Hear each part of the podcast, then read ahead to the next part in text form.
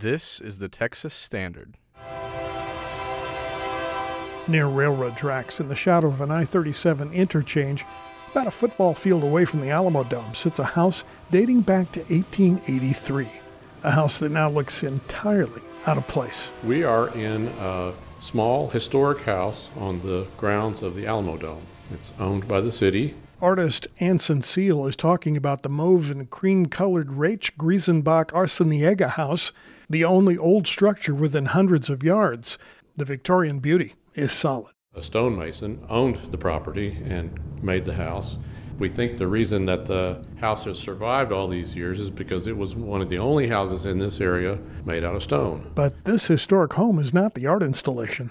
The art is inside. We've fixed up all the windows of the little house so that it's easy for people to look inside and see what's going on. And what's going on is quite unusual. Standing next to it, it almost sounds like a heartbeat.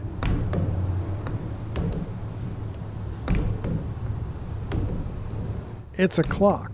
It's huge. Uh, probably 500 year old technology gears, chains, weights, pulleys, and the indicator for the time.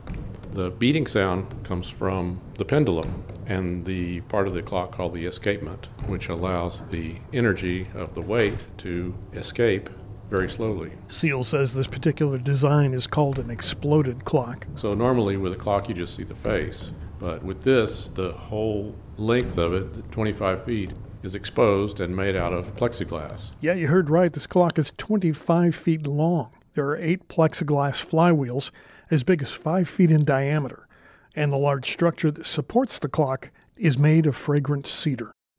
While you can't get in the house to examine the clock by hand, the windows reveal everything. And once the sun is gone, it's particularly interesting. At night, we have lights that shine through it and they create shadows and reflections on the peeling paint of the walls. This installation is called the Tricentennial Clock, but its name is just a byproduct of the year it was made. Seal was looking for a tricentennial project, and he knew about this house. We approached the city, and they thought it was a great idea. They've been trying to find something to do with this house for many years. While Seal's installation is a permanent one, other pieces will be established on a shorter time scale. Seal sees the house as more than just a vehicle for his art. I'm interested in the idea that the building is as much a part of this installation as the clock. So the building is protecting the clock, but in a way, the clock is protecting the building. It's giving it a job. All buildings need a job. And a building with a job is a building that won't see the wrecking ball. For the Texas Standard, this is Jack Morgan.